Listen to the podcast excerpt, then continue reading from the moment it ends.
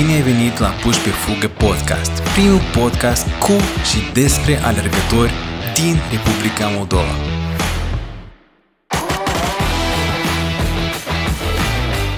Nu bun. Să procedem. Da. Și aici româna mea s-a încheiat. Salutare!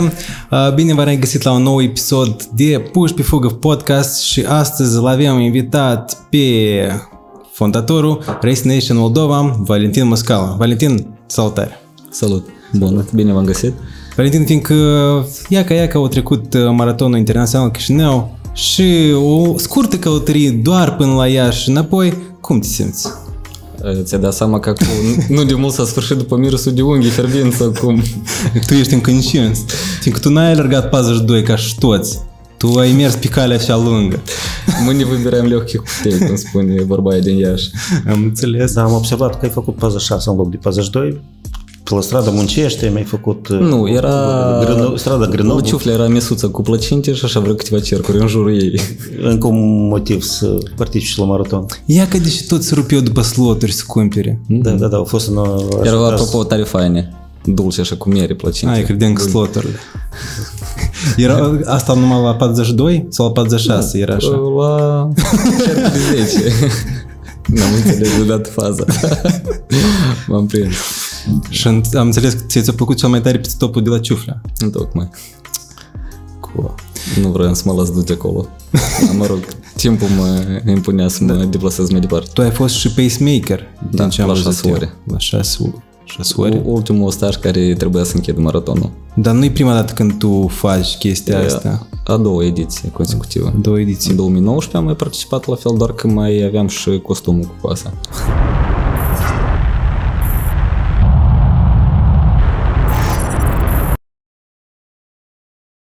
E interesant chestia asta, fiindcă noi de obicei, alergătorii, hai să spunem noi, să generalizez așa, tot timpul fugim după pace cât mai, mai mare, da, cât mai repede să facem uh, kilometrajul.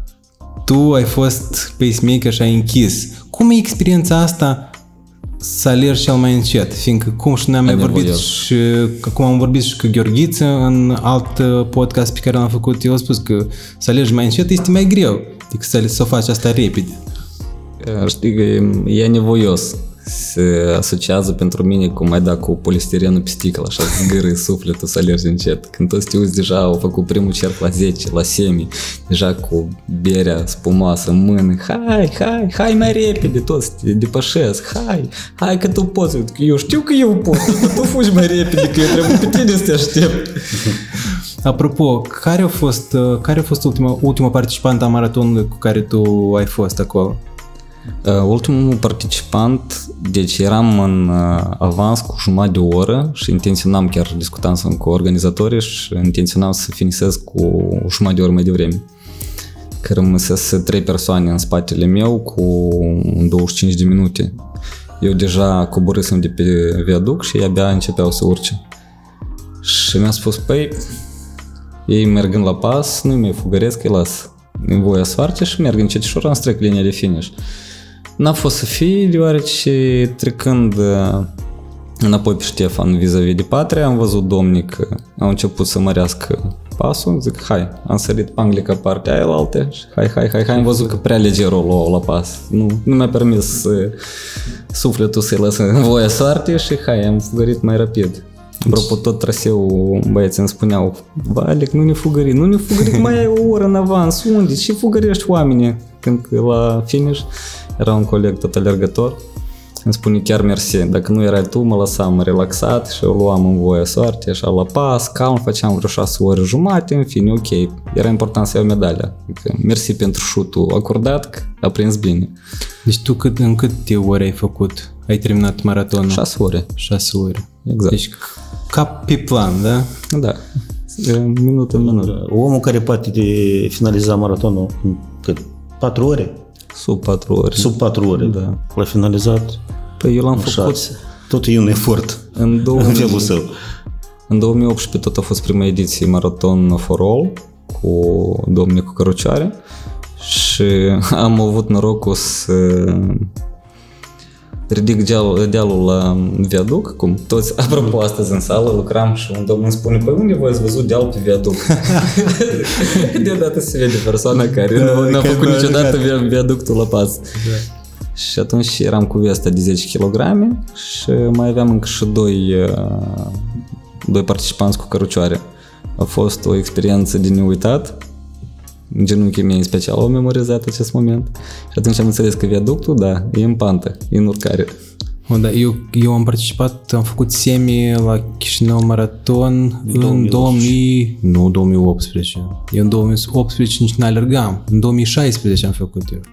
2016 am făcut semi-maraton. În 2018 nu alegram, dar, dar în 2016 am făcut E, semi. e că așa se întâmplă, apropo. Asta e curat moldovenește. În, uh, fiindcă sunt momente în care tu te bagi într-un sport, cochitezi cu dânsul îți pași, dar pe urmă zici, a, m, parcă ceva nu mă regăsesc. Mai ales că eu m-am apucat de functional training-uri și chestii din genul ăsta și mi se văd că e foarte multă energie să mă despart în două, două direcții. Dar acum când de aproximativ uh, 5 luni m-am apucat de treabă mai bine decât în 2016. Bravo, felicitări. Da. Apropo, tu din ce sport ai venit? În ce ce tu faci? Eu, eu nici nu pot defini sportul pe care tu îl practici acum, tu știi? E Diplom- foarte complicat. Din tu, diploma de la școală profesională plitășnic ștucătur. Înseamnă că să înțeleg că are tangențe sau nu are tangențe. Era, apropo că să nu pierd firul, era un caz în 2017, găsisem pe Facebook informația că se petrece prima mea participare la Race Nation în Odessa. Și pe atunci urmăream sportul activ și mai exista activitatea uh, lor uh, Sporter Travel cu deplasarea sportivilor peste hotare, da, organizau cazarea, drumul, etc. Și um, noi am ajuns cu băieții, prima dată atunci făcusem cunoștință cu Licusarii Ionică, tot în microbus, mergând la am Odessa. cunoscut personaj. Legendă говорят такой. și coboram uh, spre litoralul mării, eram cu băieții, jumate din participanți erau băieții de la Sporter, chiar din manageri care lucrau acolo. Și pe un delușor așa mai pe stânga era un teanc, așa să spunem, mai pur uh, chișinăuiește, un teanc de saci cu nisip. și noi așa cu ochii îngândurați priveam la sacii aia și cineva din băieți, pare mi se Ol- Olga Iurco de la Sporter spune Я надеюсь, что мы эти мешки не будем таскать. Cineva, dar nu liniștește că aici se construiesc vile pe litoral, nu, asta e construcții ceva. Ea nu trebuie asta să spună față de tine. Și, și a doua zi dimineață noi am mers cum în cercetare să vedem ce obstacole ne așteaptă să facem cunoștință cu locația. Și a doua zi dimineață când am ieșa inima așa printre dinți, o țineai dur că aveai pulsul peste 200 bătăi pe minut, tot deal vale, deal vale, alergare continuu, prin noroi, funii, sârmă ghimpată și la un moment dat când ți-i mai dragă viața și nu știi cum să ajungi pe nisip să te mai bronzezi un pic, să te odihnești, să tragi sufletul, am ajuns la sace cu pricina. Și atunci am înțeles că ai mei 13 ani de construcție au prins bine. că multe persoane pur și simplu nu erau în stare să ridice sacul de la pământ. Se întorceau cu spatele în urmă și... Așa, și săreau acum la deal. trebuie să spui cât are un sac. Câte kilograme? 30 kg. Nu, nu e chiar greu, 30. Nu, chiar. Nimic tată. Cum este... Acum a rămas sacii mai rar se întâlnesc, acum s-a trecut la o altă, cum să spun, sursă de bătaie de joc. Sunt minci de 32 de kg, minci de beton, tot trebuie să le pui pe umăr și să o rupe înainte. Veselă jucărie. competiții de strongman, când Da, da, da. le cară în spate și le ridică pe niște postamente. Eu, Valentin, deci asta a fost prima ta interacțiune cu Race Nation Da, în 2007. ca și concept. Da. Da. acest concept este, din câte eu știu, din Ucraina uh, venit. Da. Și uh, tu l-ai preluat uh, sub formă de franciză? Franciză, pardon, franciză. Nu ca franciză, deoarece eu m-am întors acasă în acel moment și am început să mă pregătesc deja pentru următoarea ediție, mai intensiv, cum s-ar spune.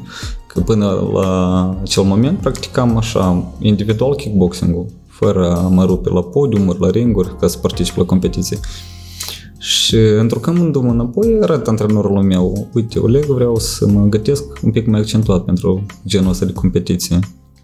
Și deja peste o lună jumate Era următoarea ediție în octombrie, iarăși cu sportul ne-am deplasat și atunci accidental am luat locul 5. Pe, pe, îmi, lipsea, îmi lipseau doi pași până la podium, deoarece la ultimul obstacol, întâmplător necunoscând regulile, am atins cu piciorul podeaua și De ce spui accidental? că Depunând efort, nu poți accidental. sunt foarte mulți participanți din uh, domeniul sportului, sportivi activi. Sunt maestri în sport la schiat, uh, maestri în sport la alergare. În uh, Ucraina sunt uh, adversari foarte puternici. Trebuie. Atunci m-a uimit și pe mine faptul cum cu ce vânt am ajuns eu Locul 5 te-ai uh, ocupat la individual sau ca și la echipă? individual. La individual. Atunci la individual. Și după asta ți-a venit ideea să promovezi și să fondezi Race Nation Moldo- Moldova. Nu imediat. Întorcând tot așa, uh, mă antrenam în continuu, vreau, deja mă înregistrasem la toate edițiile următoare. Participam la astea 3-4 de bază, care erau mai eh, comode pentru deplasare Chivu, Odessa, Bucovelu. De obicei la acestea participam, pentru că organizatorii fac și în eh, Dnepropetrovsk, în Lvov, în mai mult, în Ternopol, mai multe orașe. Se deplasează pe tot teritoriul Ucrainei. Eu mi-am ales aceste trei destinații de bază și frecventam aceste orașe. Antrenându-mă au început mai multe persoane să întrebe, păi ce fel de gen de sport faci cu sârmă ghimpată, cu saci, cu pneuri de camion, ceva nou. Și am început să alături, pentru că la un moment dat întâlneam persoane care spuneau, știi că sala de forță deja m-a plictisit. Una și aceeași, una și aceeași, kilograme, kilograme, kilograme de aici. Alternam uh, alergatul cu obstacole. Și Destul de fain, persoanele au început să devină tot mai multe și se interesau pe la ce fel de competiții mergi, hai să ne încercăm și noi noroc. Și astfel, participând mai multe ori, într-o bună dată ne-am pomenit că însăși organizatorul s-a apropiat de noi în Ucraina și ne-a spus că băieți, voi prea des, prea des în fața ochilor apăreți. De-am drapelul Moldovei două ori pe podium, n-ați vrea să promovați genul ăsta și la voi în Moldova. Putem să organizăm cu mare ușurință, am încărcat obstacole și am venit la voi în Chișinău. De ce nu?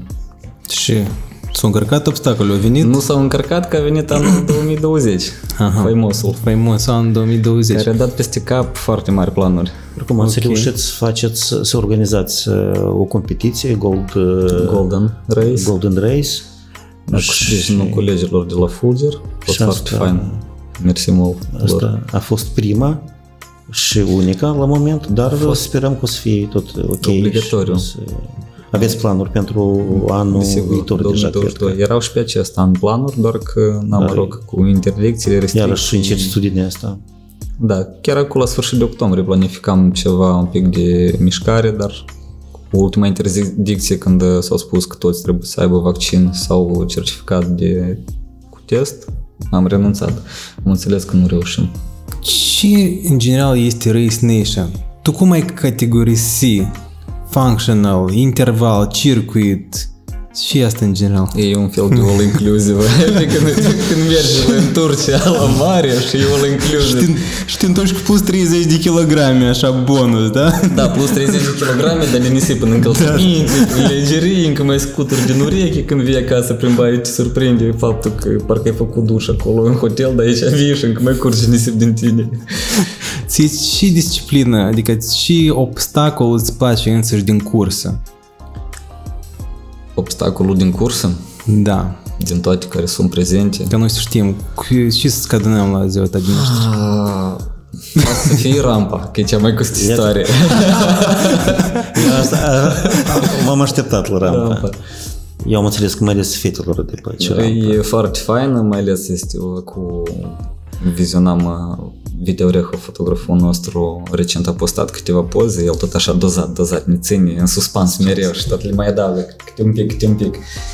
Și ele dacă sunt mii și mii de poze, el le așa, ne lasă o zi în suspans, în așteptare, iar mai postează câteva și este o poză foarte faină când, în momentul când te întinzi spre rampă și e, la, e rampa și la nivelul cerului, cum de tinuță de nebă. Mm-hmm Sunt momente așa care privești poza și te resimți din nou iarăși acolo pe traseu. Uh, Așa că pot să nu aștept ziua de naștere, curând de Crăciunul, idee foarte binevenită, you welcome. Bun. De mult băieții tot îmi spun, Vali, că când îmi сделаем rampă. Păi, cu sprijinul vostru. Cum ai început să dezvolți uh, Race Nation Moldova? Și unde ai început să faci primele antrenamente? Cum asta în general derulează la noi aici, pe plan local? Uh, Sincer să fiu, iarăși accidental, uh, întâmplător.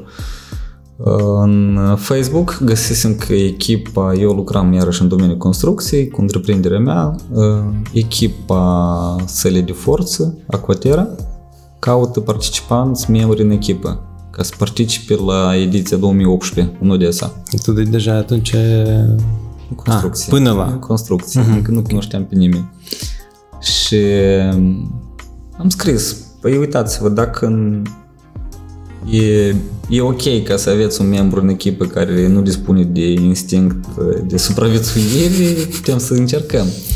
Mi-au răspuns că hai vii sâmbătă, știți, sunt terenurile astea om sportive da. cu paralele, cu bară, vii pe terenul om Genta Latină într-o sâmbătă, facem cunoștință cu toată echipa și vedem cum procedăm cu antrenamentele având o presimțire, am luat în automobil câteva pneuri, saci cu nisip, uh, mitrov, ca să tu ai venit pregătit. oamenilor. Eu cam uh, presupuneam ce o să fie acolo. mă apropii la ora cuvenită, la fața locului și deodată, uitându-mă în jur, încep să-mi pun întrebarea, cuda e papal, de mă iubește?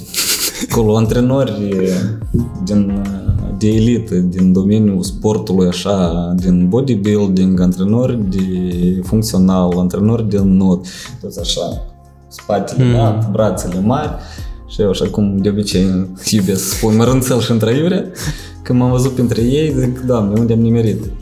Și întreb, ok, cineva din voi a participat până acum la ceva de genul dat competiție și îi spun că nu, o domnișoară antrenoare de not, dar e cușă, întârzi un pic, vine în 15 minute.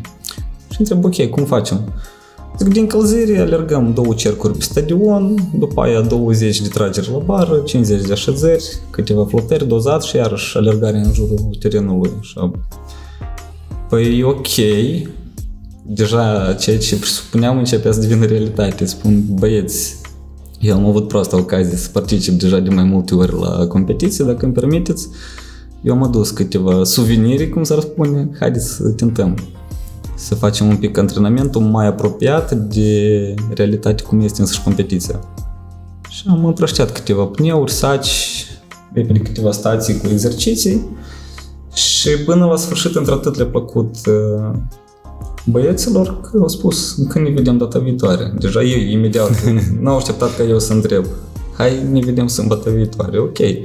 Și așa am făcut vreo două, trei antrenamente cu ei ca să înțelegi cât de radical, ce schimbare radicală a avut loc, că echipa Coater atunci tenta să acumuleze 5 participanți într-o echipă și asta era undeva sfârșitul lunii iunie și noi în august am plecat 46 de persoane. Oho. Dar acum câți aveți? Uh, sincer să spun, nu știu. Sunt multe persoane care astăzi vin, mâine lipsesc, au, na, mă rog, chestii familiare, zi de naștere, se deplasează la rude. Minimum la antrenamentele de duminică se prezintă în jur de 30 și ceva de persoane, până la 40 de persoane. La voi cum e cu aderarea la club? Fiecare vine cu pneul lui sau cum? Adică pneuri avem de orice mărime. sau și cu pentru șocanul toți lui doi. vine? Nu, noi dispunem de toate în limita posibilităților. Lucrăm cu greutatea propriului corp. Apropo, puteți să vă Adică fiecare chiar- vine cu jucăriile sale, da? Nu, nu, noi le avem pe noastre pentru orice gust. Da, aveți, ai legătură cu Ecaterina, care sunteți cum, Cofondatori. cofondatorii, sunteți, știu, voivozii, spunem, tribului. Reisul lui Trib, Moldovenesc. voi sunteți un trib, în adevărat sens al cuvântului. Aveți niște rigori pentru cei care vin, îi testați, doar totuși acest gen e destul de complex, e destul de solicitant. Nu, Fiind all inclusive, cum, cum, ce fel de fit test le faceți voi? Prima întrebare, dacă e tot ok cu sănătatea și dacă nu au contraindicații din partea medicului.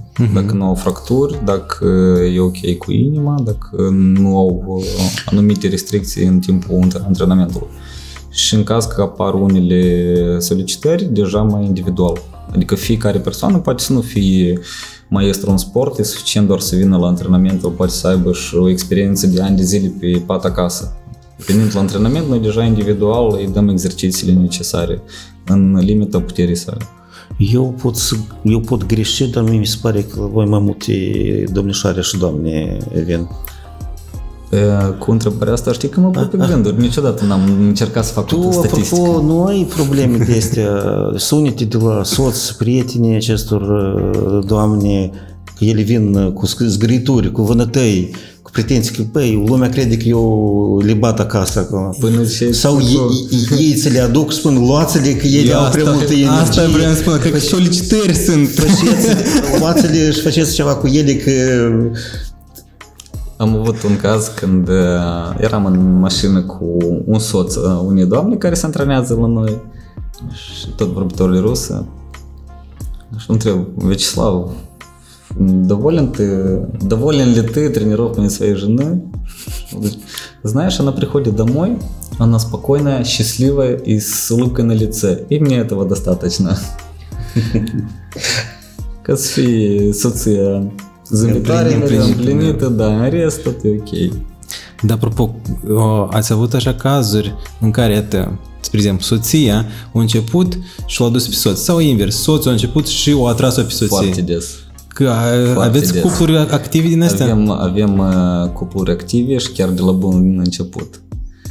Este um, Iulia, Alexandru, sunt foarte multe cupluri care s-au atras și mai îndeosebi am avut un caz de multișor chiar în același an 2018 când um, ne transferasem, uh, că noi fă- făceam antrenamente în diferite locații a orașului.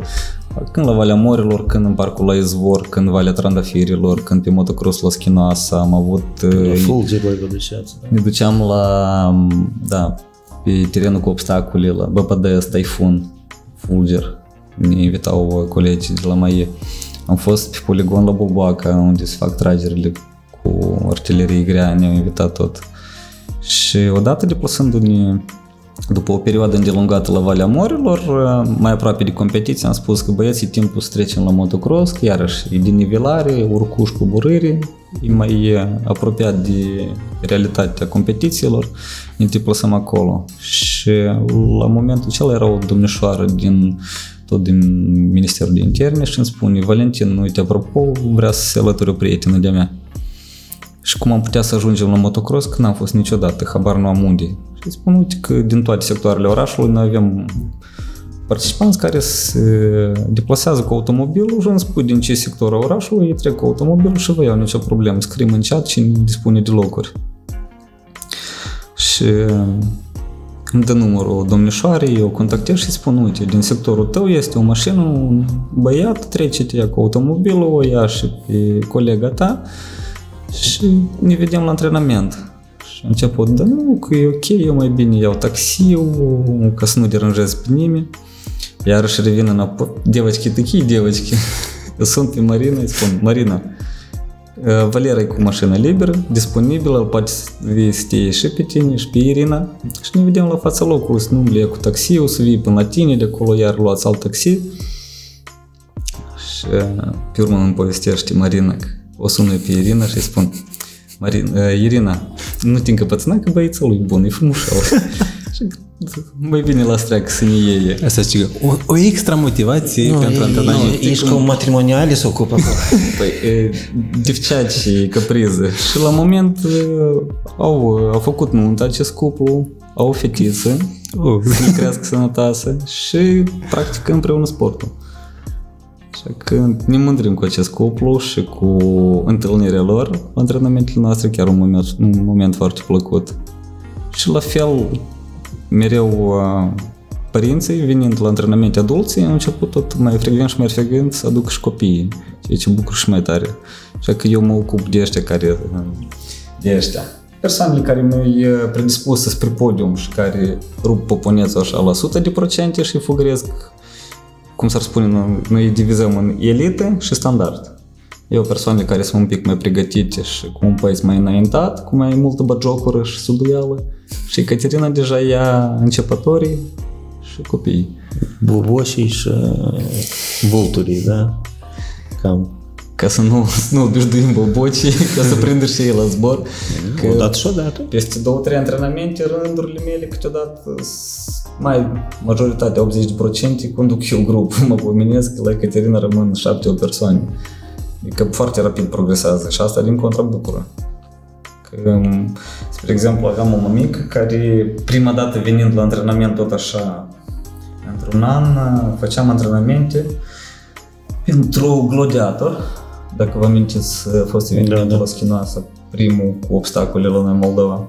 Da. Și noi duminicile, 3 sau 4 antrenamente am reușit să facem pentru sporter, unde erau toți doritorii, inclusiv și pentru copii. Și atunci s-a apropiat o mămică, pe o înălțime, să spunem așa, 30 cm. Era frică pur și simplu să sară în înălțime. Așa mare frică de înălțime avea doamna. Cum spune rusul, God spustea la fulger 6 metri înălțime, unii cu mâinile în părți, nici urmă de frică. Și apropo la... Cât, atunci alerga 2, 3, 5 km. Și în timpul pandemiei, cât uh, s-a organizat uh, randemia prima ediție, a luat locul 2 cu 172 de km în palmareț. Despre cine e vorba? Despre Nadejda Obertinskaya. Da. foarte rapid a progresat, încât și соцу. Я спорю, Валик, а ты знаешь, я прихожу домой, а муж уже на меня по-другому смотрит. Ну да ты такие покрышки перекатываешь, он задумывается. Ты э, Даловоя Кулачині, поліцисту Бонщині, поліцисту Рел. З ким би міряв? Екатерина Сау, Валентин. З ким би міряв? Катя, да, ти Катя Менгиш, я висудуєш, інверс. Câteodată Katia îi mângă și eu îi sudu și invers. Eu, eu la... Depinde de grup. Sau bobocii sau cu vulturi, știi? Eu am înțeles că, de Nu. fapt, cu vulturi ești blând, fiindcă tu îi sudui.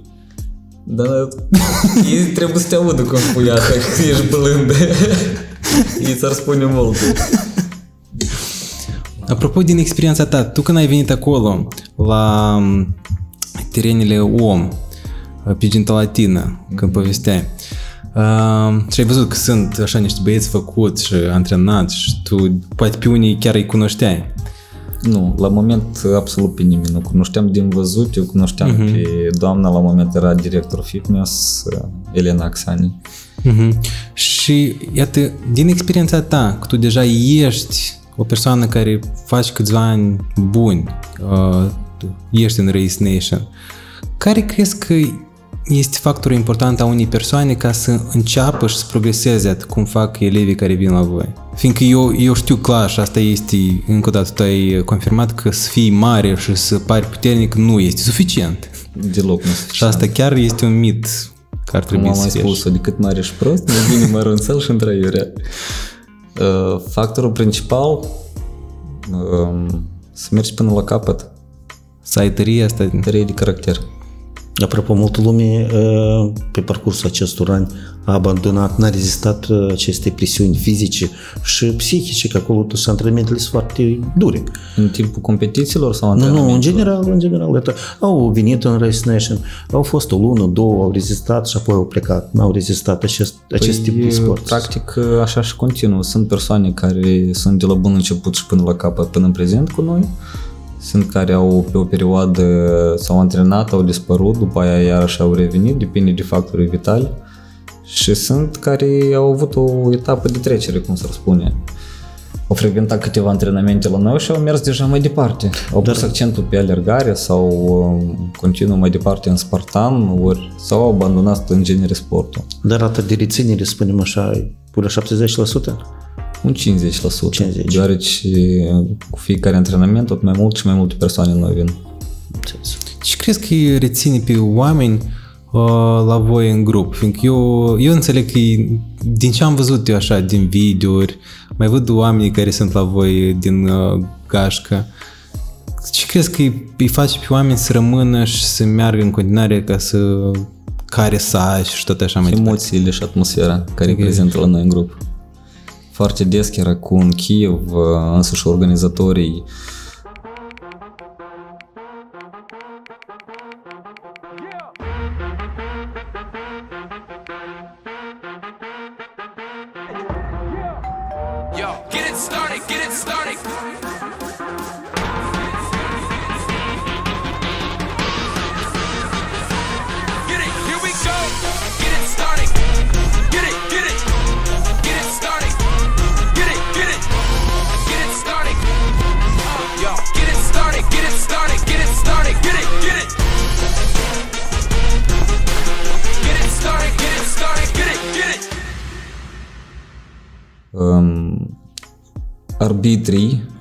din cadrul competiției, care sunt oameni foarte duri și foarte severi și sunt minuțioși la ale lor, adică nu dau preferință nică, nic, nimănui în timpul competiției. La bun început băieții noștri din echipă făceau încălzirea și o domnișoară cum uh, judecător, nu că judec, arbitru suprem se apropie și le spune, era Denis Черкашин și cu Sergiu Chiosa. Rебята, чтобы мне потом за вас не было стыдно, понятно? Mi-a surprins foarte mult și la sfârșit de competiție, când a aflat că, din păcate, am luat locul 2, tot ne se uita la noi și vă nu vă rușine, vă nu vă rușine. Cu pregătirea care am avut-o, că deja suntem pe locul 2 pe podium la Race Nation asta, la sfârșit de, de sezon și o cursă care toți participanții au spus că a fost cea mai dură din acest an, locul 2 tot a fost un rezultat foarte bun. Apropo, revenind puțin, ca așa ca o paranteză, la antrenamente, voi vă antrenați mai dați duhul la antrenamente ca să-i pregătiți de însăși da. competiție? Sau, sau antrenamentele așa mai light și... Contrariu. Contrariu. Foarte des uh, aud că Blin, dar la noi la antrenamente e mai greu, da?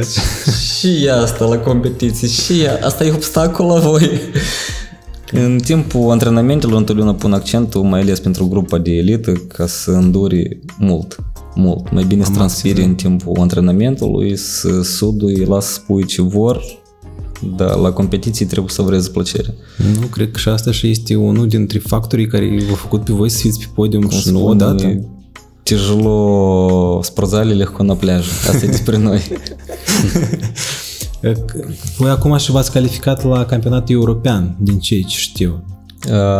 Calificarea mai mult merge în individual. Ca echipă nu obții calificarea, trebuie să participi de sine stătător. Adică în 2018 eu câteva ori la rând obținusem calificarea la europene și la mondiale. Că organizator la ultima cursă anului, când m-a văzut, Valentin, ce cauți aici? Cum? Păi tu trebuie să fii la Londra la finale, la ultimul, la finalul mondial. Păi eu n-am știut, nu mi s-a spus, n-am, mă rog. Și am participat iarăși în individual. Eram la un, o echipă de noastră, că, na, mă rog, suntem 30 ceva de persoane deja pe anul ăsta cât participăm la competiție și o echipă noastră primăvară la prima ediție în Kiev care a avut loc, la care noi am participat era la un pas de a urca pe podium și am înțeles că restabilind un pic jucătorii se poate de obținut rezultate mai bune. Să obțină băieții o șansă de a urca pe podium și totuși e o plăcere când ridici drapelul țării. E o satisfacție enormă. Ceea ce s-a confirmat deja la următoarele două ediții, Bucovelul și Odessa. Noi de două ori am luat locul întâi, ceea ce le-a întunecat un pic privirea ucrainienilor și respectiv acum locul 2. Adică avem în palmarez toate locurile pe podium. În 2018 când am participat cu Aquatera ne tot am obținut în prima participare din toți uh, coechipierii mei, eram unicul care a participat până atunci la competiție. Toți erau novici, noi am luat locul 2. Un an mai târziu, în 2019, iarăși am luat locul 3 și deja în acest an două ori locul 1, locul 2 Adică prezența pe podium e foarte frecventă. Și asta bucură. Că multe persoane progresează, își spun scopuri nobile și se perfecționează cu mult. Devin mai capabili, mai dârzi, același Rubicon. Îmi povesteau multe persoane că stăteau deja tolniți în autobuz și nu mai aveau nicio dorință să continue și când vedeau că domnișoarele din echipa noastră cât de obosite, ce fulite n-ar fi, au pus baful pe cap, rujul pe buze și reis, înainte, e deja care din rușine, care din Aveți emoții. acolo o prințesă care... Alina Rusă, cu coronița. Care scoate toată lumea. da? Cred că motivează și ea. Păi e din ăștia... Toți, toți vă motivați unul pe Mulți, mulți, da, mulți da. care motivează prin prezență, prin cuvinte, prin fapte. Ne susținem reciproc mereu. Care este structura antrenamentului?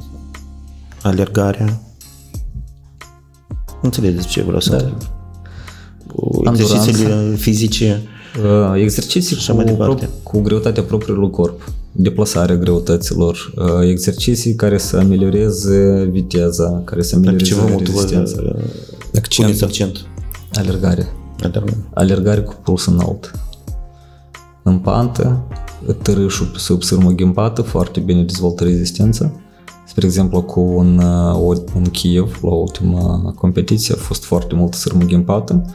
Adică când uh, pornești târâș, măcar că afară erau 13 grade, de pe tine curge sudoarea, ești tot ud, learcă, faci 50 de metri sub sârmă ghimpată, cu coatele roase, mozoale în palme, genunchi ustură, și ajungi în capătul sârmii, te ridici în picioare și zici, fu, gata, am făcut, voluntarul așa ce trage. Și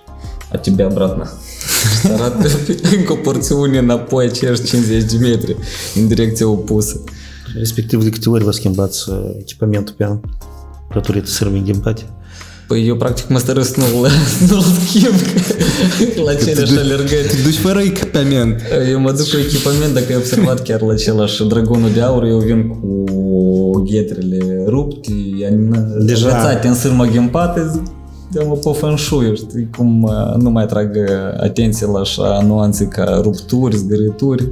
Îmbrac și eu cum este, că de-ar fi să le port noi, trebuie să le schimb în fiecare săptămână. De-aia Adidas și e destul de buni, mersi echipei nou, face încălțăminte foarte bună, minimum cât 8 ediții, 8 competiții la rând. Da, am rezistă. observat că tu folosești inov și Innovate și nu doar tu, dar uh, Innovate este o, un partener oficial, Oficial. Mhm. la poker a mondialelor cu mondiale cu obstacole. Chiar pe, însăși pe aceeași rampă și pe marea majoritate de obstacole este imprintat logo-ul lor, piciorul în formă de 8. E e, cea mai adaptată încălțăminte pentru acest gen de sport. Confortabile, aderă foarte bine la picior și datorită zimților de petal simți destul de stabil pe traseu. Chiar uh, mi-amintesc multe ediții când, uh, na, mă rog, aveam pe același motocross la Kiev, urcușuri atât de rapide când tu ieși din uh, apă, este un lac care foarte des trebuie să-l traversăm, ieși din apă, ud leoarcă, începi să urci pe cărare și deja înaintea ta au startat echipele la 3 km, la 5 km și respectiv fiind la 10 km elită, tu când ajungi pe traseu deja totul e ud, acolo e ca parcă a mers cineva cu unt, așa, cu slăninică și a netezit bine traseu, că lunici, practic vertical nu reușesc să ții și marea majoritate să urc în degete, în patru labe și vezi numai dâre de unghii, de degete infecte în pământ la care tu, fiind sigur pe inovatul tău, mergi vertical, zâmbind și urci înainte și asta încă o dată, pur și simplu moral îi doboară la pământ de adversari. De fapt, adică inovatul... Bun. Ghetele astea merg bine pe glod și... Da, sunt, sunt anumite modele care anume pentru glod ele sunt, da, în discuții și cu alți alergători, mulți menționează acest fapt că anume în, anumite modele de Innovate sunt foarte bune pentru alergare pe, pe Recent noroi. vreau să testez uh, același uh, New Balance, uh, același uh, ce model poartă Iulian des Hook, nu Hook, uh, Salomon, tot sunt foarte multe mode- modele de trail, dar anume în timpul alergării cu obstacole, pe aceeași rampă, pe aceeași funii seticați, renovatul mai bine aderă la picior. El chiar îți cuprinde talpa. Și sunt foarte faine la acest gen de competiții. Cum e la tine Eu relația? așa după privirea ta înțeleg că noi să ne vedem de grabă pe traseu.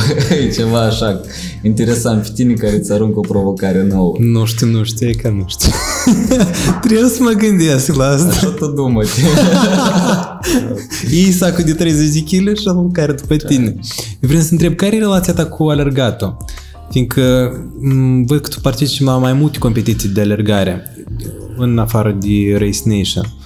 Cum, cum la tine a început cu alergarea și... Prost, foarte tare.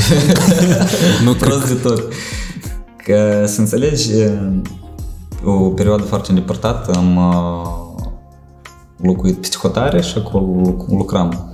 Dimineața mai încercam să ies la alergă, făceam un kilometru, doi, la acel moment pentru mine distanțe extraterestre.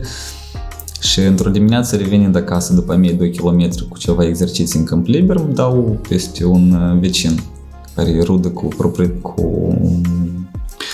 cu șeful unde eu luc- lucram. Și la acel moment el era biciclist de distanțe lungi. Și el în acea dimineață ieșise cu familia să facă o alergare, soția era cu fiul pe bicicletă și el în alergare ușoară. Și eu întrucând după acasă, epuizat, dau de el la semafor și el, o, Vale, noroc, hai, hai cu noi să facem o mică alergare. Zic, Păi, uite, eu abia am finisat cursa. Hai că nu stric, că tu ești mult mai tânăr ca noi.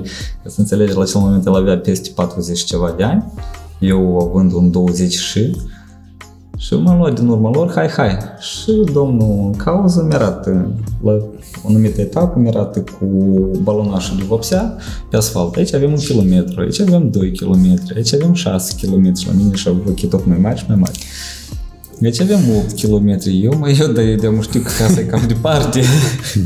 Dădea- Cum astronator. după distanță îmi dădeam seama că noi ne ducem departișor. Până la sfârșit, dacă nu era domnul, eu ce dam de mult și niciodată nu m-am gândit că eu aș putea să fac așa distanță. Am făcut 10 km, era într-o duminică dimineața și uh, la acel moment arendam uh, o căsuță, închiriam o căsuță cu două nivele. A doua zi dimineață din dormitor nu știam cum să cobor la primul etaj să merg la serviciu. Asta a fost ceva de nedescris. Mai departe pornește cenzura. Așa arhiv. Și atunci a fost primul, prima mea alergare de 10 km în palmares. După care, în 2015, mă deplasam cu automobilul pe calea Orhelului, mergeam în uh, sat la Rude și văd așa o șiră de alergători. 50 de metri, ori 3-4 alergători. Continui mai departe, vreo 7-8 persoane alergând tot așa pe marginea traseului spre Cricova. Și ce mă, mă, ce se întâmplă? și la prima benzinărie de la Stăuceni trag pe dreapta și aștept alergătorii și întreb, mai aveți o competiție, că văd sunteți de mult, de mult, destul de mulți șori, cam vreo 20 de persoane. Ce se întâmplă, vreo competiție și eu nu sunt la curent. Și îmi spun că, păi, nu e competiție, e antrenament. Ne pregătim că în curând o să fie maraton de Chișinău. Opa, la noi în Chișinău și maratoane să fac.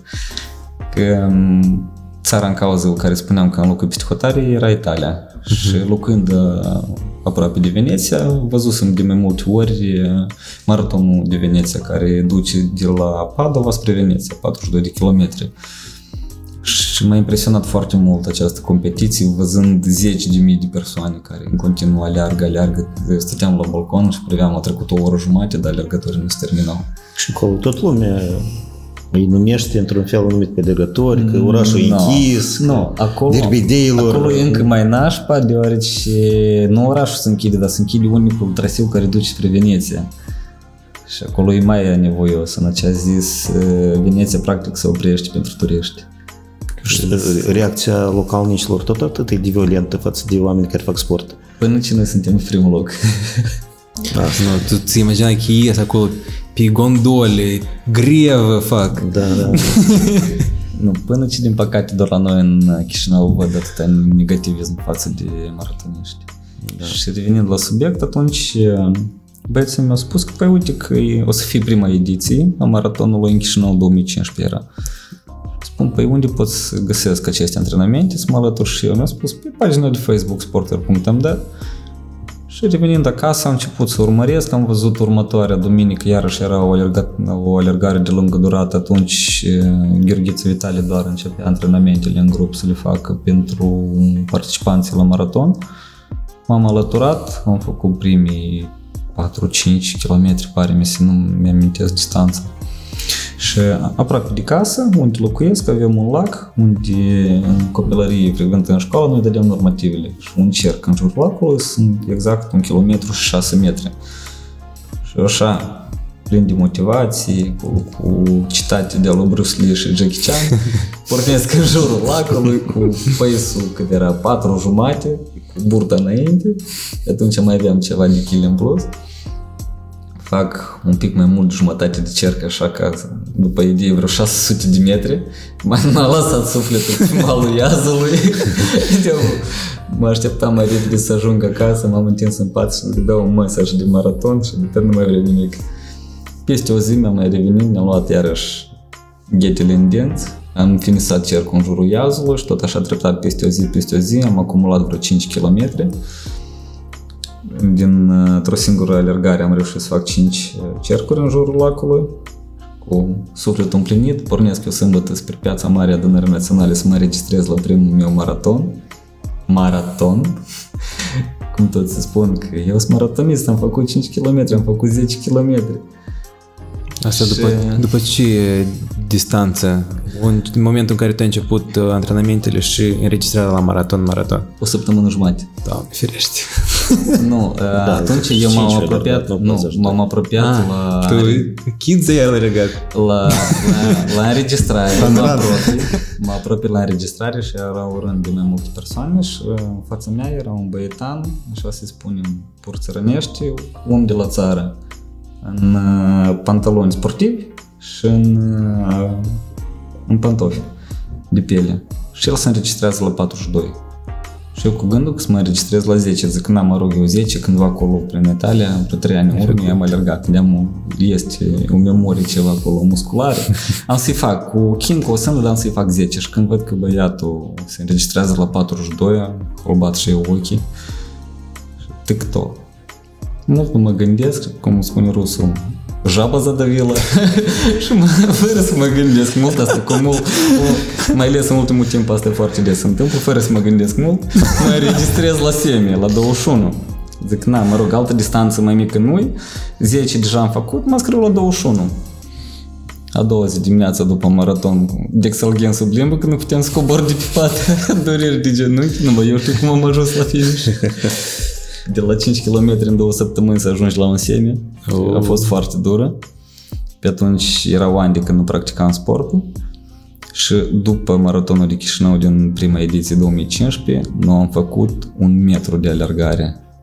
Un metru absolut deloc până la o lună jumate la următorul start. Ai ce fac cu Aveam pregătirile astea. spontane și foarte Da. interesante.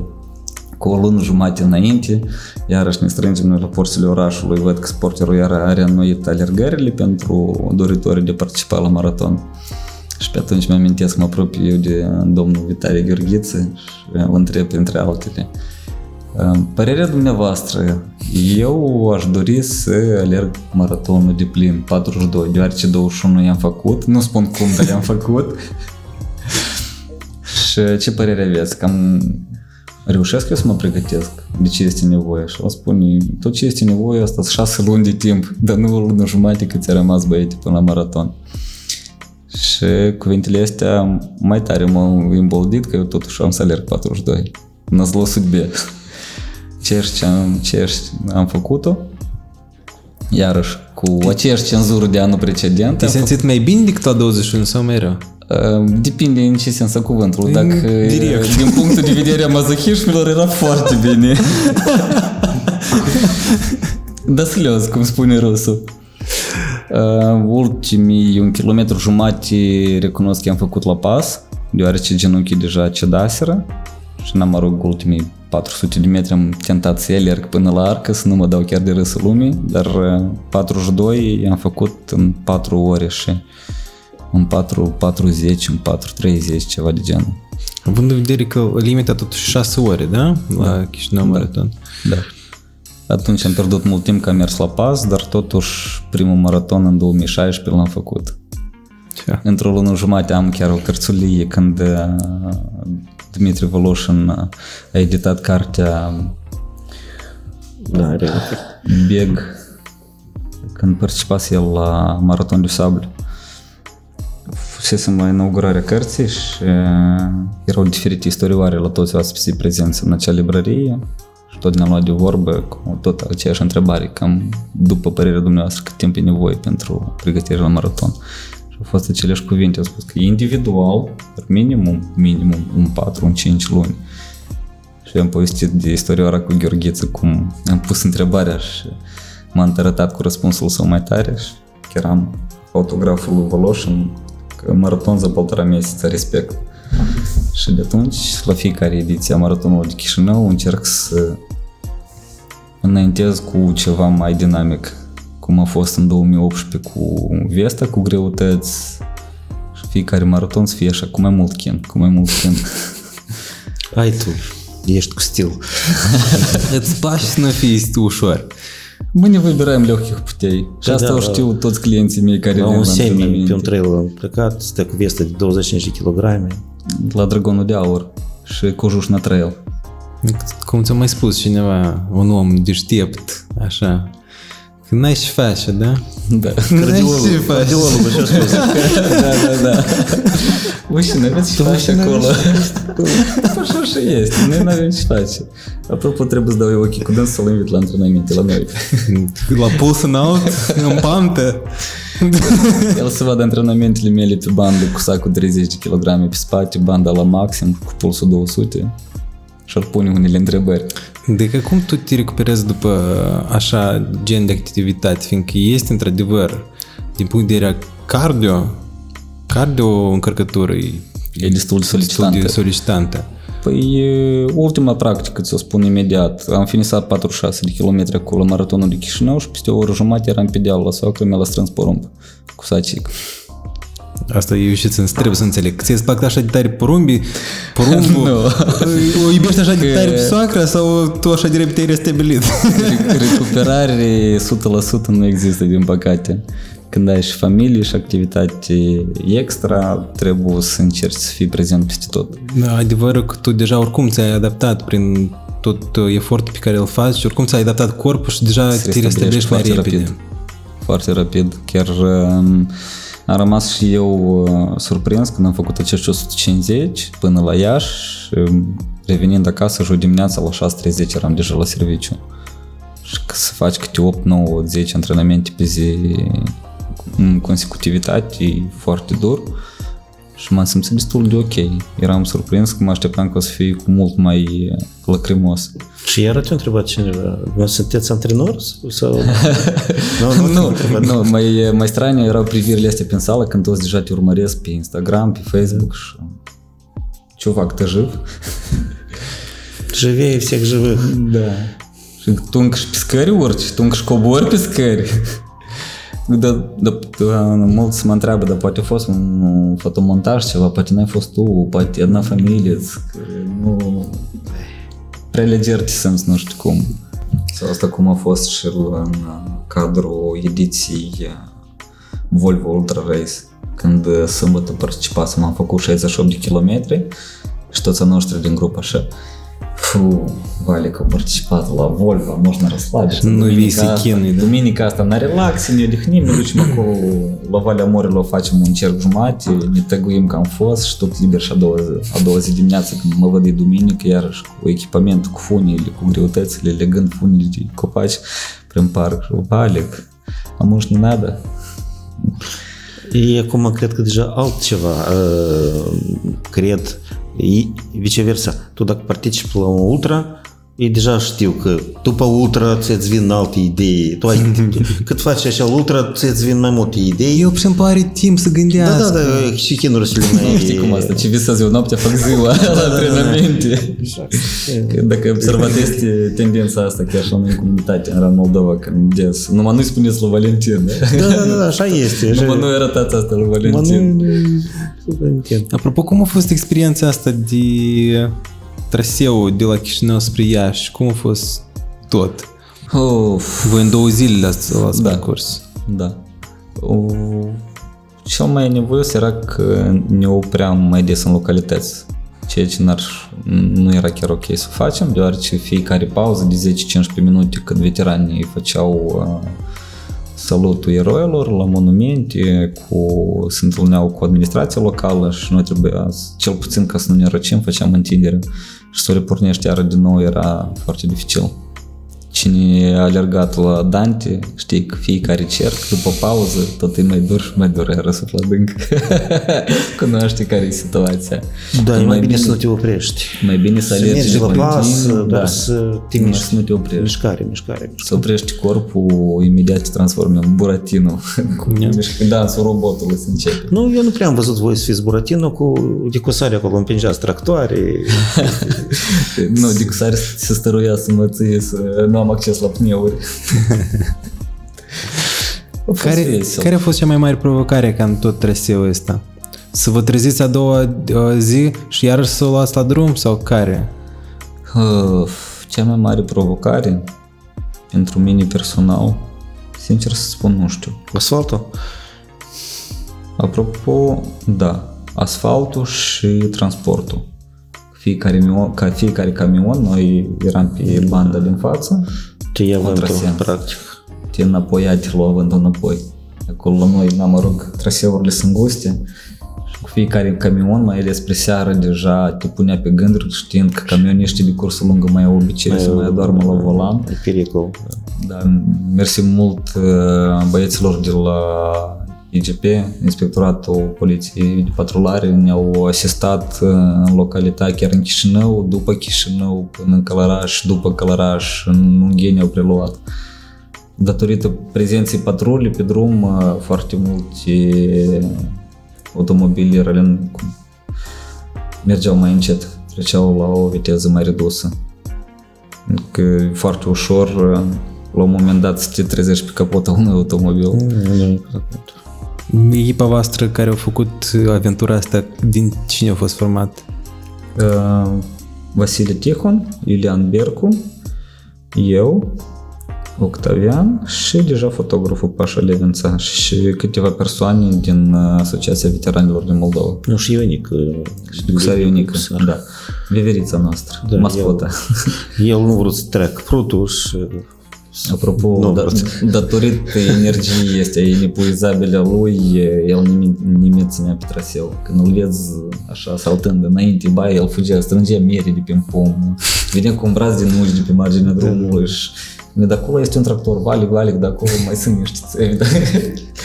și văzându-l mereu în mișcare, te, te lua de la gândul că la tine ard n-ai pe genunchi de nu mai poți de la atâta asfalt. Evidența uneori îl, îl numesc pentru mine. El acum, când o să privească, dar eu cu bine îi spun, copilul naturii, ditea prirodă, el e încolo încoace, după mere, cum tu spui, după struguri, el e jivcic pe, Mega, pe, pe da. traseu, el e jivcic. Da, într-adevăr, e foarte greu psihologic să duci așa o distanță și să te menții încă pf, cu gândurile adunat. Da, când uh, te mai uiți între jur și mai este altul alături care suferă de durere, ceva îl deranjează, nu știu, poate să fie încălțăminte incomod sau surplusul de kilometri și el deja e epuizat, că poate câteva nopți până atunci nu le-a dormit.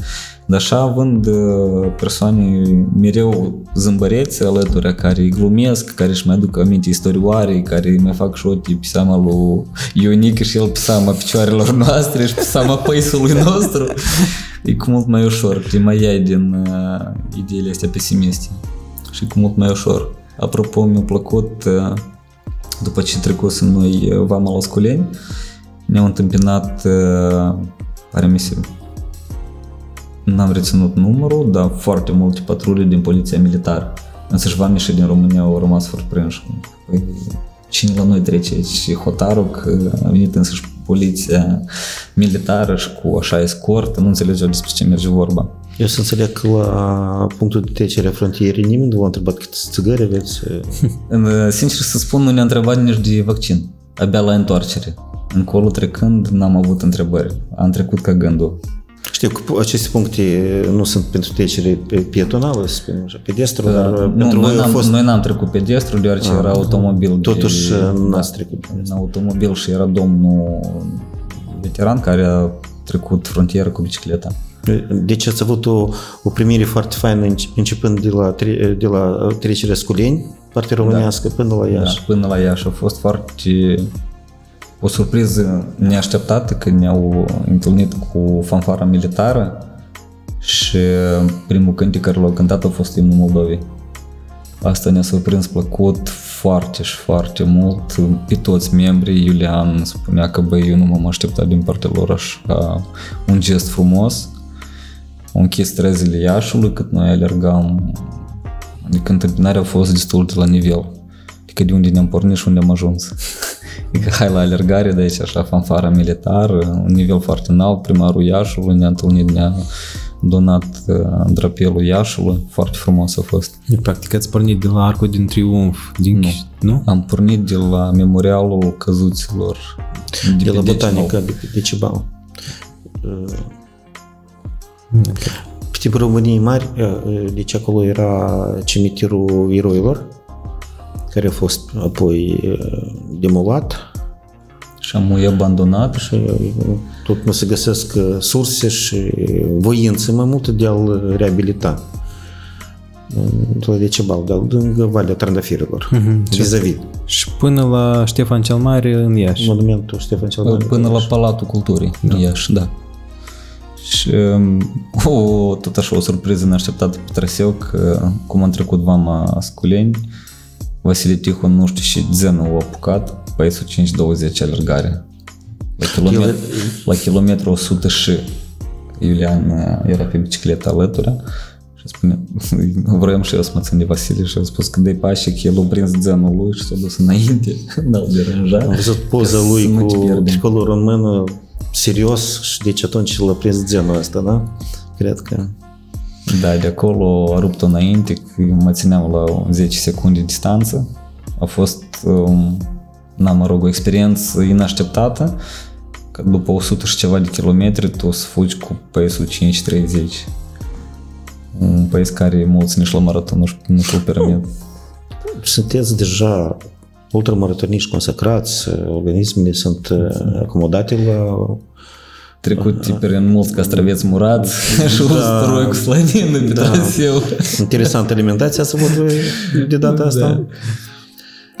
Interesant, ale- apropo de alimentație interesant, în timpul randemiei soția își face cruci, că am văzut la un moment dat la bucătărie, când mi-am propus că în fiecare zi alergam câte un maraton, șapte zile consecutiv.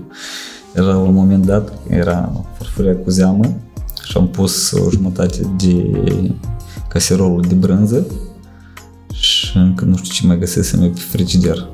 Acru, cu sărat, cu dulce și tot mergea dintr-o singură suflare. Deci, pur și simplu mergea tot în volum. Cum, cum poți tu să mănânci lăturile este? Eu nu înțeleg. Uh, Valentin, eu vreau să întreb, iată cine o să ne privească, cine o să ne asculte, de ce ei trebuie să vină în ran, uh, ran, Moldova, în Race Nation. Чи треба звільнено Race Nation? До чиї треба звільнено Race Nation? Часу опціни якого? Для часа би є парти. Пшеча парен требаре, а ну їм надо? Ну, sunt. Для кого cale întoarsă noi. Este жизнь до и после Race Nation. Așa. Că mare majoritate ce se pomenesc printre noi, că am și persoane care antrenez la sală de forță și uh, așa împinge păcatul, mai privesc pagina noastră pe Facebook. Și vreau, vreau, vreau și la un moment dat îi văd la noi la antrenamente și nu trece nici o săptămână, două, e deja sau sunt undeva pe poligon. pe, la MAI sau uh, la competiții, Kiev, Odessa, vin, sau pur și simplu vin măcar să ne susțină dacă nu reușesc să participe. Ok, dar tu vezi transformarea omului, nu doar fizică. Uh, Păi uh, mai mult e psihică decât fizică. Persoana devine cu mult mai încrezută în sine. Așa. Își depășește limite proprii. Dar ăștia care vin cu o supraapreciere, că sunt și de ăștia care, a, eu, Uh, Le e suficient, cerușele sunt mai așa un pic. le e suficient un singur antrenament. Așa, așa. Abs- absolut. Uh, De fiecare dată când avem, mi-a amintit un, un moment foarte des întâlnit la noi la antrenamente, când vin persoane, chiar sunt și antrenori în săli, și uh, vin la noi la antrenamente și spuneau că antrenori de crossfit, antrenori de bodybuilding. Și- Dar eu credeam că pot multe și am, am făcut după antrenament, înțeleg că eu nu pot nimic. Așa, așa. Nu, nu, masă musculară, asta e masă musculară. Nu, rezistență. Da, Asta e altceva. fiindcă eu, eu de mult am înțeles că masa musculară trebuie să fie și funcțională. Da. Degeaba tu o adaugi în volum, Da. dacă tu nu, o folos, nu poți să o Eu folosești. de ce am abandonat uh, bodybuilding-ul, să-l numim așa? Mm, Eu am înțeles că eu deja după 10 ani de greutăți uh, n-am nevoie de... Am făcut o greșeală în perceperea mea a acestui tip de sport și am înțeles că am nevoie de mușchi nu ca rezultat, dar ca instrument. Și de aia eu am abandonat și am început, am, am pierdut deja, tu, tu doar știi foarte bine că am pierdut motivația și m-am regăsit uh, în alergare, în alergare deja. E cum uh, fiecare antrenor în sală suntem mai multe persoane și fiecare așa are, cum se spune, fișca lui.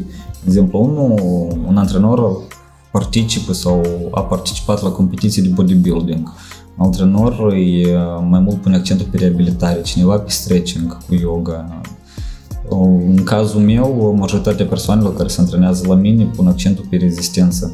Am foarte multe persoane care vin și se antrenează și îmi spun că, uite, eu peste o lună jumate, două plec la munte și eu vreau să urc cu comunitatea, să mă simt ok. Nu-mi trebuie mușchi, nu, eu vreau să pun accentul pe rezistență și să mă simt bine. Am doamne care se antrenează și uh, spun că eu mă simt cu mult mai bine după ce fac un antrenament de funcțional, full body, decât să merg și să trag din fiare. Să am uh, poponețul rotund, bicepsul frumos, nu e mai bine să mă simt bine tonifiat în corpul meu, să simt fiecare musculeț în parte. E cu mult mai ok. Că foarte des se întâmplă așa caz că văd nieni ăștia masivi mari, e o gantieră de 30 de kg, se sprijină și încep rupe. Și se aude pe toată sala cum el trage gantera aia. Și eu așa mai mai timid, așa mai mărunțel, mă apropie și vă întreb, îmi permiteți, vă rog, cu o mică sugestie și cum o văd eu din partea mea, o alternativă acestui exercițiu. Nu spun că nu e corect. Spun, dar încercați încă o manieră, mai este încă o versiune acestui exercițiu. Dar haideți să probăm cu o greutate mai mică. Și în loc de 30 de kg, luăm 20 de kg. și un pic, un pic îi cobor umărul, un pic îi spun să, rotunge, să rotungească spatele, să tragă sub o unghie diferit și îi spun încercați acum. Și el după 3-4, după 3-4 tentative el lasă aia 20 de kg, se duce și e de 12 kg și înțelege că și acele 12 pentru dânsul sunt mult. Da, e ca la sală cât? Șase luni în urmă am fost la sală și iarăși am renunțat. Mie nu-mi place mediul de la sală, în general. Nu-mi place că oamenii vin cu alte scopuri decât ar trebui să vină la sală. Depinde. Da, depinde. depinde Dar asta este cum văd eu. Da, na, mă rog, un șablon. Fiecare da. antrenor își creează atmosfera sa. Nu, dar Și nu fiecare vor... sau are atmosfera sa. Da, dar nici nu vorbesc despre antrenori, fiindcă da, antrenorul fiecare e cu stilul său, dar oamenii însăși vin cu cu un target acolo parcă eronat. Într-adevăr, cum ai spus și tu în exemplu ăsta, sunt băieți care trag acolo tare. Știu să la și parcă nu fac ce și trebuie. Nici tem stradают. da. Eu, eu, eu eram uh, invitat când uh, făceam sportul cu greutățile, eram invitat și pe gratis în alte săli, dar nu mă duceam fiindcă atmosfera m-a deprima. Veneau ăștia oamenii de, cu fițe, cu telefoane, cu... și nu, nu munceau. Dar mă duceam și făceam sportul ăsta într-o sală unde oamenii munceau. Pentru mine foarte mult e, e, are importanță. Cum într-o sală... Aș... Dar atmosfera o fac antrenorii. Atmosfera parte, o da. fac antrenorii. Sunt total de acord. Și nu știu, mediu. Uh, am văzut că tu îți mai pui ceasul la antrenamentele de forță și eu mi-a plăcut când îmi puneam și vedeam că acolo dintr-o, dintr-o oră făcută la sală, eu lucrez de fapt numai 20 de minute, însă și repetările și zic, ple. și ca oamenii spun că eu merg două cease, știi? Și când îi vezi că îi stau majoritatea pe da, telefon. Că randamentul de fapt e... Procentul antrenamentului însăși. Cel mai tare mă amuză sunt domnișoarele care afară e frumos, un soare, o priveliște nemaipomenită, un aer curat tu vezi că ei merge pe bandă de două ori jumate și pune acolo un serial turcesc, să cu ambele mâini de mâniere, unghiul de 45 de grade, chipurile, ea pune accentul pe fesier, dar acolo nu pune nimic accent. Deci, da. Supra-solicită doar unghiile, da, sub unghi de 45 de grade și se deplasează pe banda aia de Doamne ferește și așa în continuu două ori. Plus e că nu, nu prea înțeleg ce antrenorii au aceste persoane, fiindcă nu e cazul tău, evident, tu cred că intervii, dar în sport doar e important și setarea mentală. Când faci același biceps, deci când lucrezi pentru volumul la mușchi, tu te concentrezi, tu îți dai seama cum acolo crește și așa mai departe. Deci concentrarea pe sport. Conexiunea. Conexiunea, da. Conexiunea neuromusculară. Tu nu poți să privești un film și să, să ridici greutățile. Deci, sau să alergi și tu oricum trebuie să fie o setare. Să te gândești la ceea ce faci. nu, nu există un rezultat Din ok. păcate am să te contrazic și foarte multe ori nici eu nu intervin. Deoarece persoana care e cointeresată într-un rezultat anume, o vezi de departe. Îți dai seama că te apropii și multe persoane chiar deodată te resping, te, te mențin așa la distanță. Tu te apropii cu o sugestie care ar face bine și ea din contra te prinde așa în, Și în pe spin. urmă scrie pe Facebook, eu, eu două luni m-am chinuit uh, în sală, sportul nu mi-ajută, tot așa e fleacă. Dar sportul ne ajută. Sportul nu ajută, da, într-adevăr. Chiar cu recent, Da. Și eu, cum am spus, un stereo- am enunțat un stereotip, nu sport ajută, într-adevăr. Sportul. Altceva ajută. Ultimul caz, așa mi-a rămas întipărit în minte, chiar acolo la maraton, urcând viaducul, fiind închizător, urcând viaducul la primul cerc, era un domn, nu știu, n-ați participat? Nu. Era un domn cu, cu două cârje, mergea în bastoane și picioarele erau intersectate în față. Și așa mergând la pas rapid, deoarece mai era o persoană pe care o susțineam pe traseu, mă gândeam, na, mă rog, aprofită de cazul că nu e circulație rutieră pe viaduc, poate că merge la pas și a luat-o pe aici că e mai comod. Ajungând în drept cu el, văd numărul galben de participant la 10 km. La 10 zi, galben. Și atunci, prin fața ochilor, mi-au trecut mare majoritate de persoane care le văd în baza de date la sală că își procură abonament de 7-800 de euro anual cu acces în toate sălile, antrenamente în grup, antrenamente personale, acces la bazin și persoana dată vine 7-8 ori și după aia dispare pe un an întreg. Se termină abonamentul, ea iară vine la sală, își reînnoiește abonamentul, după care peste 2-3 săptămâni iarăși dispare. Și mi-am dat seama că uite aici e toată motivația. Da, Persoana dacă și-a pus în planș are dorință, nu caută să coincidă luna în Neptun și Scorpionul să fie în Mercuriu. niciodată n-a să fie o zi perfectă. Să începi ceva în general să faci. Trebuie să să te ridici și să faci. În sport nu există nimic perfect. Just do it. Da, și apropo, e că tu ai spus de abonamente și nici unii spun, eu am întâlnit, am avut așa clienți, că eu numai decât trebuie să plătesc cât mai mult, că asta pe mine mă motivează. Aha. Nu te mai motivează nici nu pe... motivează nici suma achitată. Omul dacă nu are un scop bine pus foarte, foarte des, mai întâlnești și așa momente că persoana care are un scop bine pus în viață, o, o vezi ok și în sală. Ea vine, a lăsat telefonul pe raft și muncește dur o oră, o oră jumătate, el iese ud leoarcă din sală. Dar persoana care e cu probleme în viață, are situații haotice în familie sau ceva la serviciu, nu ok, tu deodată o vezi în sală, că iarăși vine, ea stă în telefon sau să cu o prietenă de vorbă sau stă undeva acolo în, în colț la geam, în share like, share like.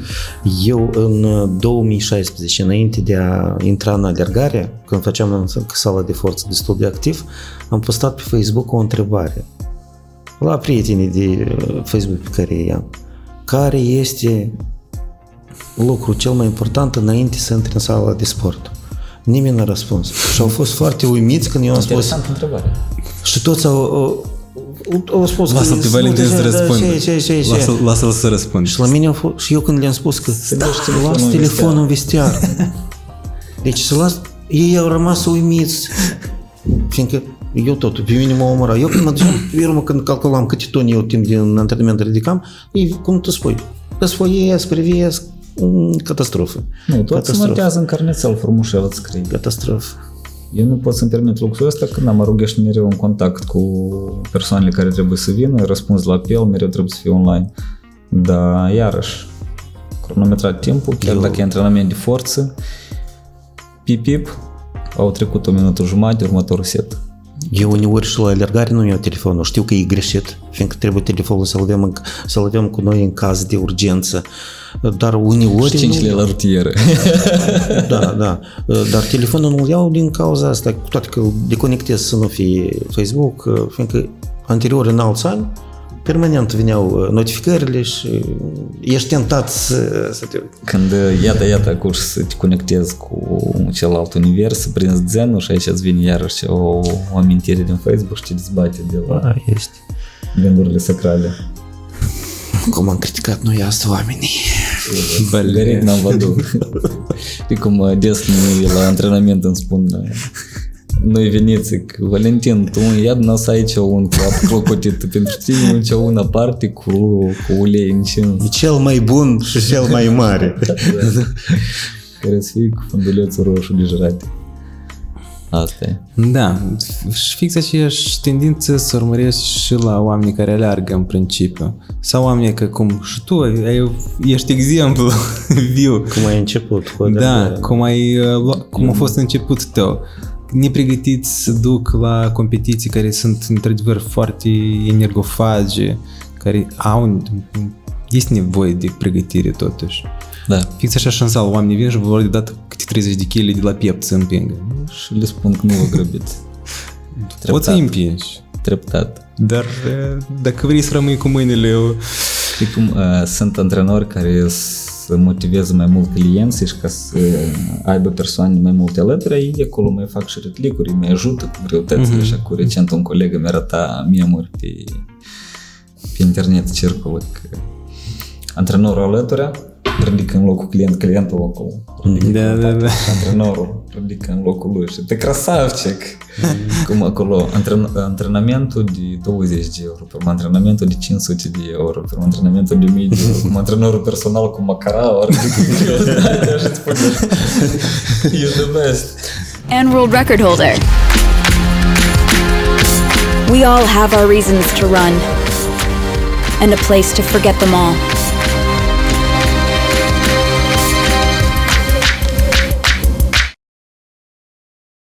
Care sunt următoarele competiții la care vrei să, să participi și ca și provocare? Bun, 150 de km ai făcut. Eu nu știu dacă asta e maximumul tău care l-ai făcut până acum. Ca să înțelegi, când mă întrebi care e următoarea provocare, e anul la ediția precedentă a rubricii. Până la urmă, până la prima postare de-a lui Ionic de Cusari. Sau Nu, Bercu. Bercu, mai degrabă. nu cu prima El a zis postare. spune că nu, dar mâine dacă este vreo postare de la Bercu sau de Cusari, iată, client gătov. Păi caz, uh, caz real, uh, Rubicon, ultima ediție, o săptămână înainte de Rubicon. Cine vrea să ducă, duceți-vă, băieți că s-au pornit întrebări în grup. De ce asta Rubiconul, Valec, dar tu participi, nu participi, Eu zic, categoric, 2 ani, 3 ani până acum n-am participat niciodată, din motive de serviciu, nu reușeam cu timpul, dar anul ăsta categoric chiar nu mă implic, că e distanță foarte lungă și nu-i de mine, alergare pe asfalt, pace-ul stabil 6.30, nici încolo, nici încoace, în continuu, trebuie să ai tot cu tine, nimic uh, condiții, baie, duș, tu ești mereu în mișcare, mereu în mișcare și am spus că nu, eu la așa ceva nu mă bag. Știi, cred, pe o săptămână deja eram în drum spre Giurgiulești. E cum să te crezi pe cuvânt, știi? Așa ceva. Am fost pe negrit de ai mei o săptămână după asta cu Vale. Plus el și eu trebuie să margă și alții. Am fost, uh, cum, mascota Rubiconului, pare mi se, echipa Race Nation. Alerga cu sac, cu cartofi. Îi trebuie mâncare. În loc de geluri, el avea cartofi. Vinde oameni trăseau niște cartofi. Era... Cât El kile? dacă nu poartă Cât ceva, kile el, ai cumpărat? el dacă nu poartă ceva în mâini sau pe el sau asta la pe Briceni. ăsta, el, n- el, el nu are Finișul echilibru, știi? Rubiconului, știi, când am lumea nu mai poate, de mă gândeam și să mai, cum să mai susțin morala. Eu cum spun, el dacă nu poartă ceva pe el, el nu are echilibru. El Păi nu de poate- ce vota de căpață? Era nenea, vinde cartofi și eu nu mă ridic privirea, văd automobilul pe marginea carosabilului cu saci cu cartofi și wait a minute, o rup spre automobil întreg uh, alergătorii, mă duc și eu repede un sac și spun, eu am uși vin. Arunc sacul pe umeri și o rup înainte și mă duc de coace, de cusari sau cine striga. Da, da. Valentin, întoarce sacul omului. eu cum mă duceam înainte și Витя Орехов строго, Валик, сейчас за тобой продавец погнется на машине. Нам факот доу трясуть Дмитрику Саку на інті, нам факот Катєва Глуміш, як Серестіту Саку напой домнуло и вакари ел Ялман Демпіна, по Пановрі. Мой бейте, да тут тудям птісті душмай, департіка ми сташі лігіні, алергайку динсу. Тут не респонс. Лучше. Вам треба. Карі. Mai departe, că am văzut așa de ghine, alergai cu dânsul. Tot n-ai răspuns La ce? la întrebare. Care? Ce, ce găsesc Care- Care... oamenii în Race În Nation? Race Nation găsesc. Iată, știi, noi când discutăm, uh, tu asta cred că să tai, dar noi pe urmă să... Da, tu n-ai răspuns la întrebare. Cum crezi că eu o să stai în general? Tu de nu știi că eu o să stai. Eu am pornit, eu am pornit, mai tare. eu am pornit deja să se pună întrebare omului. Totuși, ce, ce, ce, iată, tu, tu ai vrea să fii mai multă lume în Race Nation? Unica... Știi, nu, Cauză nu e vorba sau de un marketing, asta doar nu e o afacere totuși. Iată, când oamenii, ce găsesc ei acolo? Eu niciodată asta n-am făcut-o pentru afaceri sau pentru marketing, deoarece tot a început de la dorința de a demonstra oamenilor și de a ajuta pe cei din jur să obțină cea mai bună versie a sa. Tu te simți împlinit, așa Fiecare să înțeleagă că el poate naibi mai mult. El poate mai mult decât face la moment și el poate să fie o versiune mai bună a sa și prin propriul model el ar putea demonstra și celor din jur, ar putea să-i motiveze și să le demonstreze că și ei pot mai mult în această viață. Atât pe plan sportiv cât și în viața de zi cu zi. Că nu e vizualul ăsta șablonat, că cavacai numai înainte și atât întorci privirea la 180 de grade și înțelegi că capacitățile tale sunt infinite. În viața de zi cu zi, nu doar că în loc de 10 kg tu poți să ridici 50 sau 60, ori că poți să ai nu 30 de centimetri, dar 2 metri în înălțime. Tu poți să te autodepășești și poți să faci cu mult mai mult. În uh, timpul randemiei am avut așa o, cum spun eu, un moment de limpezie în uh, cap că neavând timp suficient ca să alerg, după cum mi-am planificat aceiași 42 de kilometri, trebuia să sacrific câte 4 ore în fiecare zi, timp de 7 zile, fără ca să abandonez serviciu. Și la un moment dat mi-am dat seama că trebuie să mă scol la 4 dimineața, la 3 dimineața. Și am avut așa o dezvăluire, să-i spunem, că noi nu avem trebuie să ai stabil 8 ore de somn și 12 de serviciu în continuu sau ceva de genul. Că viața e mereu în continuu și tot depinde de scopurile propuse.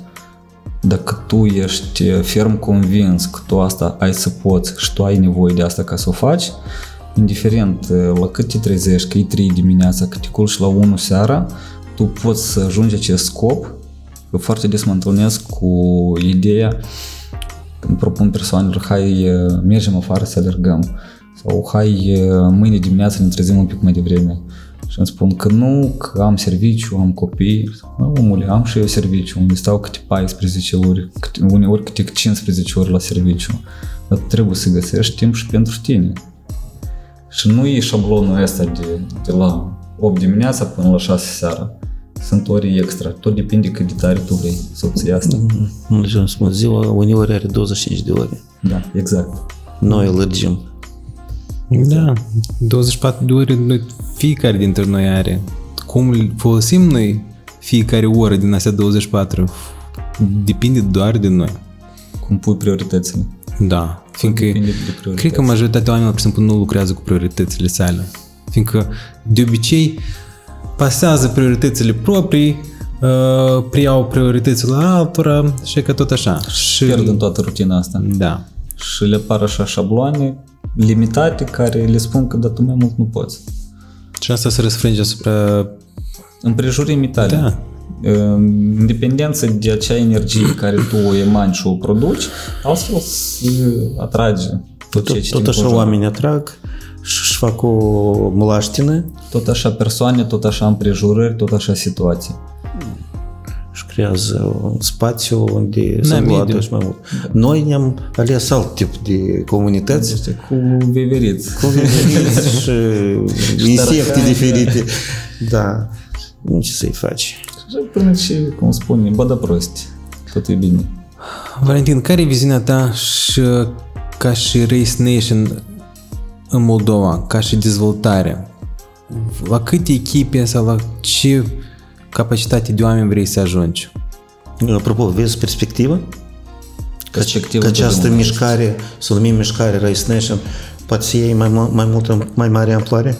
Adică poate. Eu să iei amploare. Da, știindu-te pe tine, eu cred că da. Îm, Revenind la cazul că noi cu băieții de pe Facebook am vrut să strângem o echipă din 5 persoane și am strâns timp de o lună 40 și cred că avem uh, mari posibilități să creștem cât mai rapid și cât mai mulți. Deoarece asta nu ține de business, de obținere de fonduri, de câștig de bani. Pentru că de câți ani există mișcarea aceasta, până ce tot din propria sursă, din propriul buzunar și deseori chiar în minus același Golden Race, am făcut acea competiție cu propriile forțe. Datorită unor persoane care s-au implicat și au mai jertfit uh, foarte mult financiar, cu însăși competiția nu am fost într-un mare minus. Și până ce pe asta bani nu facem. Asta e o mare problemă pentru Moldova, dar asta chiar e o temă foarte lungă și dureroasă de discuții, că e mai ușor să obții fonduri pentru un concurs de mis eh, ceva acolo, Păi e cu- decât uh, pentru o competiție sportivă care ar putea motiva o mulțime de lume și ar face o lume mai frumoasă și la chip și la suflet și la gânduri. Păcat că încă în societatea noastră Păi uite, chiar predomină așa tendințe. Uh, cer situație că pentru o gală acolo de haine luxoase și modă Așa, așa. se investesc 10.000 de euro și aici pentru o competiție simplă de alergare pentru niște copii să strângi 4-5.000 de lei e o problemă. Eu am avut caz concret nu, nu de mult, um, când uh, știu o persoană că a solicitat un ajutor foarte mic, uh, financiar, la, vă- un, să spunem așa, câteva, doar câteva mii de lei și acea persoană mi-a spus că, uite, la cine am apelat eu, mi-a refuzat la cele 4-5 mii de lei și a doua zi persoana cei care m-a refuzat a donat 500 de mii de lei pentru ceva acolo altceva. Absolut uh, Eu cred că asta e despre valorile pe care noi le avem și clar că sportul trebuie să ocupe un loc. Deci n-am donat la casă de copii sau ceva, la un azil de bătrâni. La, nu vreau să spun la ce, dar uh, mi-a arătat și Nu eu, a hotărât soarta țării. eu am, s- și am spus, asta e, asta e, asta e, asta e Moldova. Încă. Da. Da, și eu cred că tot ce ne rămâne nouă, asta noi, amatorii, să promovăm sportul preferat în continuare, fiindcă Prin propriul exemplu. prin propriul exemplu, de la fiecare dintre noi în sectorul său, fiecare dimineață, dacă tu alergi în parcul tău, Segment. Da. Fără să-ți dai seama, tu nu, Tu nu influențezi. cunoști câtă lume te urmărește și treptat o pui pe gânduri. fiecare postare pe care o faci, da, oamenii o să uite la tine așa ciudat prima perioadă, dar cu timpul oamenii Doar ce prima perioadă. pot să alături ție și să creezi o, o un gașcă din asta în care să uh, vă motivați să zici, Apropo, și așa a început, că după semi-maratonul de la Chișinău, alergând pe dealuri, tot fugind, mă gândeam, băi, ce, ce fain ar fi să am așa o echipă de 4-5 băieți ca să ieșim mereu la antrenamente, să alergăm împreună, să discutăm, să facem trail-uri, să ne simțim ok. Când nu, cum uh, mare majoritate se regăsește un grup de 20-30 persoane și merg în cluburi, petrec nopțile aiurea cu alcool, așa chestii repede se găsesc, Da. foarte repede parteneri găsești.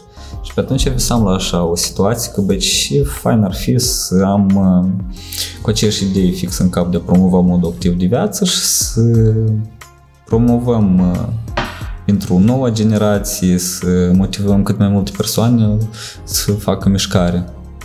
Și această viziune, acum întrucându-mă la acel gând, îmi dau seama că totuși a reușit. Mersi, nu știu, cui Bojic, cosmosului, cum, cum la un moment să mi spune mersi universului, nu știu ce factori au influențat, dar mersi, se împlinește. Eu vreau să îndemn toți care ne privesc și ne ascultă acum să uh, treacă pe Deci am Facebook. uitat că nu ne privesc. Da. să treacă pe uh, Facebook, să uite la Race Nation, să, uh, să treacă și pe YouTube, acolo să vadă tot niște videouri colorate, frumoase, cu mult glod. Și fete frumoase, băieți frumoși, Asta nu despre mine. Așa că vă, vă îndemn să treceți să vedeți despre ce merge vorba, să le dați un like pe pagina de Facebook și de ce nu, să, să vă testați forțele, să veniți la un antrenament în care Ecaterina sau Valentin o să vă... Începe prin, prin, prin propriul exemplu. ah, ok. Fi mă provoci, bun. Da, dar el, Why not? el, vin- el e din imigrare, el e diaspora. E в diaspora. Eu, apropo, am vrut să- că acum terminăm, scuzați-mă, de PS și deja rutiera costă 5 lei? Nu, să ai... Tu ai spus 5 lei de Și mă gândeam, de 5 lei costă? Știi din ce cauza am spus 5 lei că e în afara orașului, fish trail. da, chiar că. Ok. Uh, mulțumim, Valentin, că tu, în primul rând, ai preluat chestia asta, uh, ai început să faci la noi uh, tot ce ține de Race Nation și dezvolți în continuare. E clar că o să reușești să atragi mai mulți oameni care gândesc la fel și o să dezvolți uh, proiectul, pot să-i spun așa, proiect. Sau... Cum E, să-i o- spun? e ok și proiect. Să fie proiect, da. Da, și eu cred că cu siguranță Moldova, prin intermediul vostru, o să fie reprezentantă pe podium mulți ani în, înainte. Sperăm. Și facem tot posibilul. Așa că mulțumesc că ai fost astăzi în podcastul Mersi mult nostru. vouă de invitație. M-a surprins plăcut. Și ne mai vedem. Ne mai vedem. Obligatoriu. Mai discutăm lucruri interesante și utile și pentru noi și pentru tine. Și cum de azi înainte, de fiecare dată cum face comunitatea din Moldova, cum vede un pneu și aduce aminte de Race și Moldova. Asta ne este soarta, da? Mersi foarte mult. Mersi vouă. Sănătate și succes! Şerefim olsun.